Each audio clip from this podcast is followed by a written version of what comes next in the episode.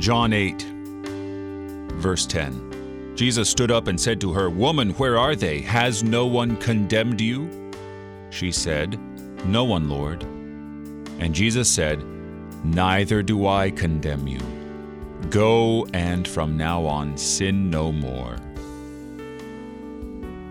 Imagine the joy and the amazing relief that would fall upon a person hearing these words from one who was expected to pick up the stone and cast it right for the head.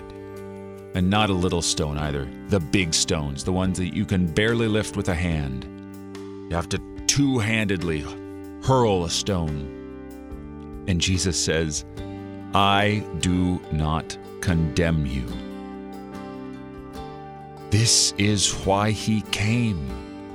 This is why he was sent by the Father. He came to bring a decrease in condemnation, an absence in condemnation. He came to bring not death, but life. He came to bring life abundant, not just this shell of life that we live now. He came to bring an end to condemnation, to receive our own condemnation upon himself because of his great love for you. You're listening to Oratio, part of your morning drive for the soul here on Worldwide KFUO.